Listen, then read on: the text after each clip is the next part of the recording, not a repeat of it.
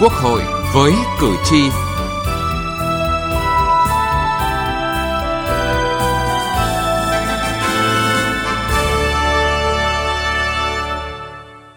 Xin kính chào quý vị và các bạn. Thưa quý vị, ngân sách nhà nước chính là nguồn tiền đóng góp của người dân, nhưng lâu nay nợ công, thất thoát, lãng phí trong quản lý, sử dụng ngân sách, bội chi trong khi nguồn tiền này vẫn đang hạn hẹp thì vẫn là thực tế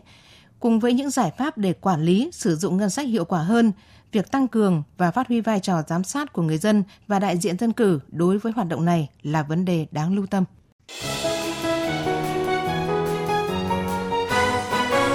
Cử tri lên tiếng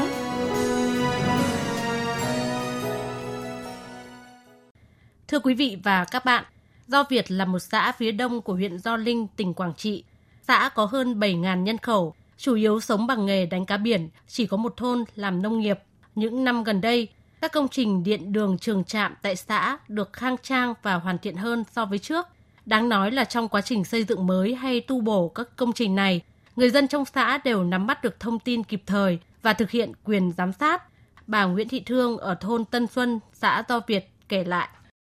Trong cái giám sát thi công á, là ngay cái đoạn đường này là nâng cấp lên 6 phân, mà bây giờ đây tôi thấy 4 5 phân thì họ nói chỉ quyền gì? Thì chúng tôi là chúng tôi cũng có quyền chúng tôi dân thì chúng tôi cũng có quyền chúng tôi cũng có đi tập huấn, chúng tôi cũng biết mình là công khai minh vật. Chúng tôi họp chị em phụ nữ ở thôn chúng tôi cũng tuyên truyền lại cho chị em để chị em cũng, mình là một người dân, mình cũng có quyền giám sát, có quyền đưa ý kiến lên rồi thôn, đưa ra xã xã đưa lên cấp trên, không có ngại gì cả. Vâng, rõ ràng là có sự thay đổi lớn trong nhận thức của người dân đối với việc xây dựng, tu bổ hay những hoạt động có sử dụng ngân sách nhà nước trên địa bàn. Trước đây thì họ thờ ơ hoặc mặc nhiên nghĩ rằng giám sát là việc của cơ quan công quyền. Nhưng giờ đây họ đã hiểu đó là quyền của mình. Tên công trình, dự án, các khoản thu, chi, thời gian, tiến độ thi công công trình được lãnh đạo xã và thôn cập nhật kịp thời, thông báo cho người dân. Việc công khai minh bạch trở thành trách nhiệm của lãnh đạo cơ sở – và từ đó người dân không tiếp nhận thông tin một cách thụ động mà có ý thức yêu cầu để giám sát. Không phải ngẫu nhiên, người dân lại có thay đổi nhận thức và chủ động tích cực giám sát việc quản lý sử dụng ngân sách nhà nước trên địa bàn. Lý do chính là họ thấy rõ tác dụng thiết thực, hiệu quả của việc làm này đối với chính đời sống của họ. Bà Trần Thị Mai ở thôn Tân Xuân, xã Do Việt so sánh khi nói về việc giám sát hoạt động của trạm y tế xã. Việc đấy chưa có giám sát thì về cái chỗ ờ, tiêm chích ờ, cho trẻ cũng lộn xộn, thuốc men cũng ờ, thốn. Và quá đối xử cũng ờ, không được tốt lắm. Nhưng sau quá cái giám sát của cộng đồng và được tư vấn đối thoại về về về xã cái chương tin là, là, là về trạm y tế là được tốt hơn. Thuốc men của các cháu cũng được đầy đủ và tiếp đón cũng rất đàng hoàng. Nói chung thay đổi một cách rõ rệt và người dân cũng rất là hài lòng. Ông Lê Khắc Hiếu, Phó Chủ tịch Hội đồng Nhân dân xã Do Việt, huyện Do Linh, tỉnh Quảng Trị cho biết, thời gian qua, người dân trong xã thực hiện giám sát quá trình xây dựng đầu tư công đường giao thông nông thôn mới theo chương trình 257, giám sát hoạt động của trạm y tế xã. Cùng với giám sát của nhân dân, Hội đồng Nhân dân xã cũng tiến hành giám sát một số hoạt động liên quan đến phát triển kinh tế xã hội, quản lý đất đai, Hoạt động giám sát được làm theo quy trình và bài bản hơn so với trước đây. Mỗi cuộc giám sát đều có kế hoạch, có kết luận và theo dõi việc thực hiện các kết luận sau giám sát. Theo ông Lê Khắc Hiếu, người dân giám sát tốt việc quản lý sử dụng ngân sách nhà nước trên địa bàn sẽ khiến các cơ quan nhà nước cũng phải thay đổi trong hoạt động.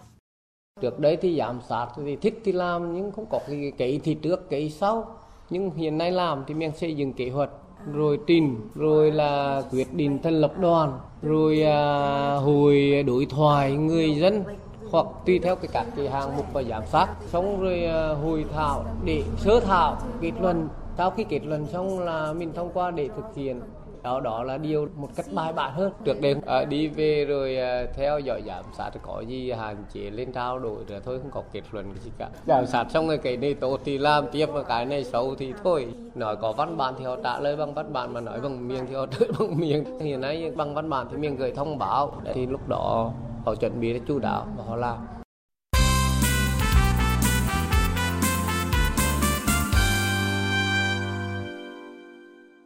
Thưa quý vị, thưa các bạn, câu chuyện giám sát của người dân đối với việc quản lý sử dụng ngân sách nhà nước tại xã Do Việt, huyện Do Linh, tỉnh Quảng Trị cho thấy, nhờ có việc làm này, ngân sách nhà nước được đầu tư và sử dụng đúng hướng để phục vụ người dân được tốt hơn.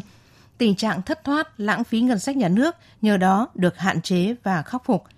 Trách nhiệm của các cơ quan trong quản lý sử dụng ngân sách nhà nước cũng đã rõ ràng và công khai hơn. Tuy vậy, những nơi người dân ý thức về quyền và tích cực thực hiện quyền giám sát đối với việc quản lý sử dụng ngân sách như do Việt lại chưa nhiều.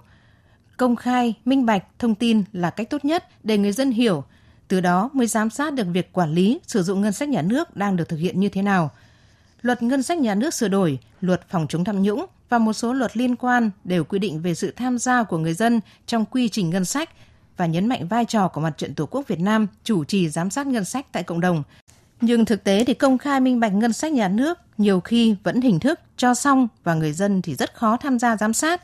Bà Nguyễn Thu Hương, cán bộ chương trình cấp cao của tổ chức Oxfam tại Việt Nam nhận định thực hiện của chúng ta thì vẫn chưa thực sự là là là triệt để, chưa sự hiệu quả. Cứ đưa một ví dụ rất là đơn giản trong cái luật ngân sách sửa đổi. Có một cái điều quy định là về công khai minh bạch ngân sách, tất cả các đơn vị sử dụng ngân sách nhà nước đều phải công khai minh bạch ngân sách. Hoặc là trong cái luật cũng quy định là người dân có quyền giám sát ngân sách. Thì tuy nhiên cái việc thực hiện đó thì bây giờ vẫn chưa đầy đủ, mặc dù luật thì đã thông qua vài năm rồi. Nếu không thực hiện, ai chịu trách nhiệm và trách nhiệm đó sẽ như thế nào? Thì đấy vẫn là một cái khoảng trống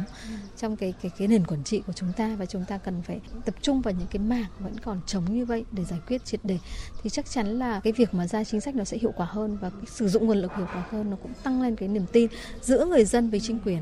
Các thông tin ngân sách nhà nước dù được công khai nhưng thiếu minh bạch. Hầu hết các cơ quan chỉ thực hiện việc công khai các khoản chi tiêu theo dự toán kinh phí không kèm theo bất cứ một lời giải thích chi tiết nào về các khoản chi tiêu như chi cho ai, làm việc gì và thời gian nào. Hệ thống thông tin về ngân sách dày đặc số liệu khiến cho việc hiểu và góp ý trở nên khó khăn với cả chuyên gia tài chính chứ chưa nói đến người dân. Đó là chưa nói đến tính chính xác và thống nhất của các số liệu. Theo bà Đỗ Bích Thủy, tư vấn cao cấp của tổ chức CSEM thì cơ sở để công khai và minh bạch là phải thông tin đủ, đúng và nhất quán cho người dân. Công khai cái gì và công khai như thế nào? Có hai cái loại thông tin chính. Thứ nhất là những cái thông tin về dự toán à, cũng như là quyết toán ngân sách cho một cái một địa phương. Và chủ yếu người dân ở đây đang quan tâm rất là nhiều đến cái ngân sách về đầu tư phát triển chứ không phải là chi thường xuyên. Và thứ hai là những cái thông tin liên quan đến việc là tôi đến đâu tôi gặp ai khi mà tôi có thắc mắc. Thứ nhất là công khai thường xuyên về những cái gì. À, thì qua những cái kênh ví dụ như niêm yết này trên mạng này rồi tại niêm yết tại tại cơ quan rồi tại nhà văn hóa thôn này. Và điều thứ hai cái trong cái công khai rất quan trọng đó là khi mà có những cái ý kiến phản hồi lại ấy, thì nghe bằng cách nào và nghe như thế nào và cuối cùng làm gì với nó. Để dễ hiểu, tạo thuận lợi cho người dân trong giám sát việc quản lý sử dụng ngân sách, báo cáo ngân sách nhà nước phải dựa trên nhu cầu của các nhóm đối tượng, tập trung chủ đề mà người dân quan tâm nhiều nhất, thiết thực với đời sống dân sinh như là điện, phí đường bộ hay chi ngân sách nhà nước cho giáo dục, y tế. Cùng với việc tạo thuận lợi cho người dân giám sát thì theo chuyên gia kinh tế Bùi Kiến Thành cần phải đổi mới hơn quy trình quản lý sử dụng ngân sách nhà nước. Chúng ta còn rất nhiều việc phải làm, không những chỉ là vấn đề kỹ thuật của trong tư duy của chúng ta cần phải làm thế nào cho cái ngân sách thật sự là phục vụ quyền lợi và công ích của nhân dân. Chúng ta phải nghiên cứu đầy đủ những dự toán về vấn đề ngân sách. Và ở các nước làm cái ngân sách cũng như là một cái à, hạn mức để chi thôi.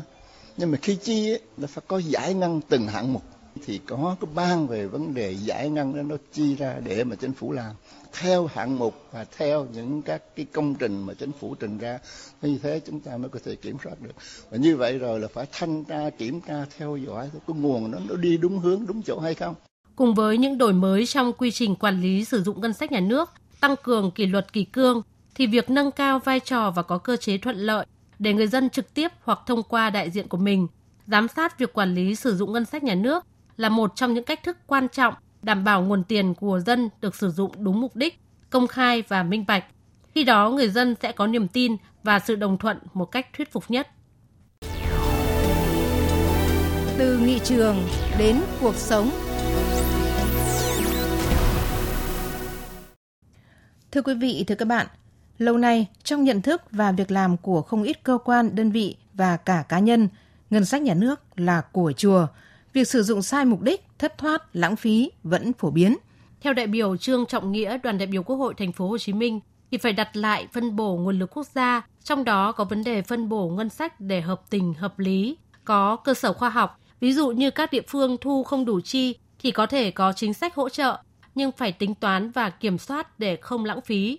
Nhiều địa phương đề xuất xây dựng công trình vài nghìn tỷ, trong khi các địa phương lớn đóng góp nhiều vào ngân sách thì thiếu tiền để xây dựng cơ sở hạ tầng phục vụ không chỉ cho nhu cầu của chính địa phương mà còn phục vụ cho các tỉnh thành khác. Đại biểu Trương Trọng Nghĩa thẳng thắn, trong suốt thời gian dài sự phân bổ ngân sách hình như chưa có phương pháp luận và luận cứ khoa học. Cái mà chúng tôi quan tâm,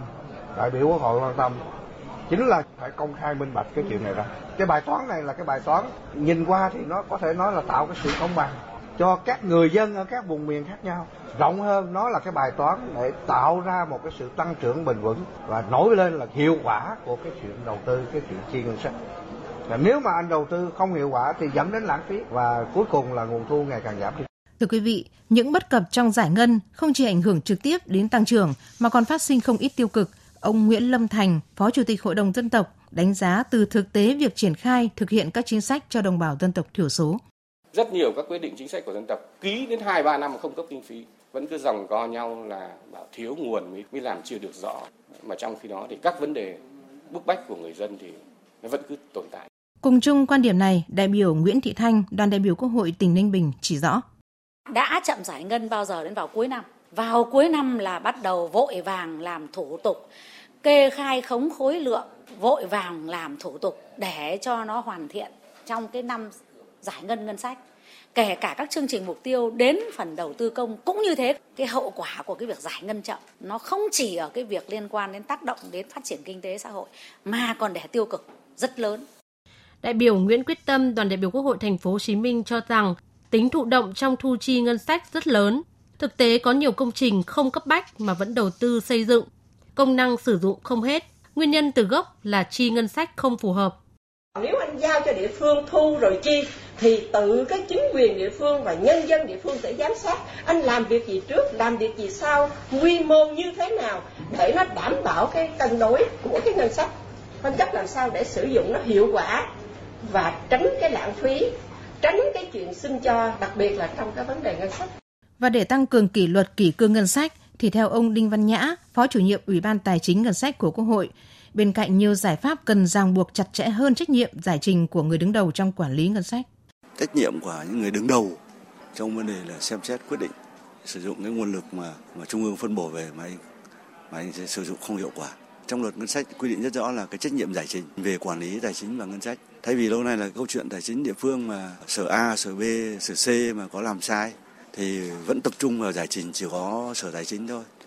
Thì các sở đấy phải trực tiếp giải trình ở hội đồng dân tập tỉnh. Nếu mà một năm mà anh cứ ra giải trình ở hội nghị hai lần thì chắc là một đại biểu hội đồng dân người ta cũng không bỏ phiếu tín nhiệm cái ông giám đốc sở đấy là ở cái mức độ tín nhiệm cao. Cho nên là phải kết hợp rất nhiều các cái chế tài để xử lý cái trách nhiệm. Ở một góc nhìn khác thì ông Nguyễn Tiến Sinh, Phó trưởng đoàn đại biểu Quốc hội tỉnh Hòa Bình đề nghị hoạt động giám sát và quyết định các vấn đề về ngân sách của Quốc hội phải thực chất hơn. Phải xác định đại biểu Quốc hội ở vị trí là trung tâm của những cái quyết định và trách nhiệm quyết định những vấn đề quan trọng đất nước. Cái thứ hai nữa là đại biểu Quốc hội phải có đủ các cái điều kiện, ví dụ được cung cấp thông tin, ví dụ thảo luận về phân bổ ngân sách, không chỉ đơn giản là cân đối ngân sách mà đại biểu Quốc hội phải thảo luận và thực chất quyết định là những món tiền mà Quốc hội phân bổ đó đi đâu, nó sử dụng như thế nào và chịu trách nhiệm gì với cái quyết định về ngân sách. Chứ còn nếu mà đại biểu Quốc hội không tiếp cận được những cái đó mà chỉ qua một cái hồ sơ báo cáo với dày đặc các cái số liệu thì thực chất hoạt động của Quốc hội về phân bổ nguồn lực quốc gia, quản lý ngân sách nhà nước sẽ là rất khó khăn. Nghị trường bốn phương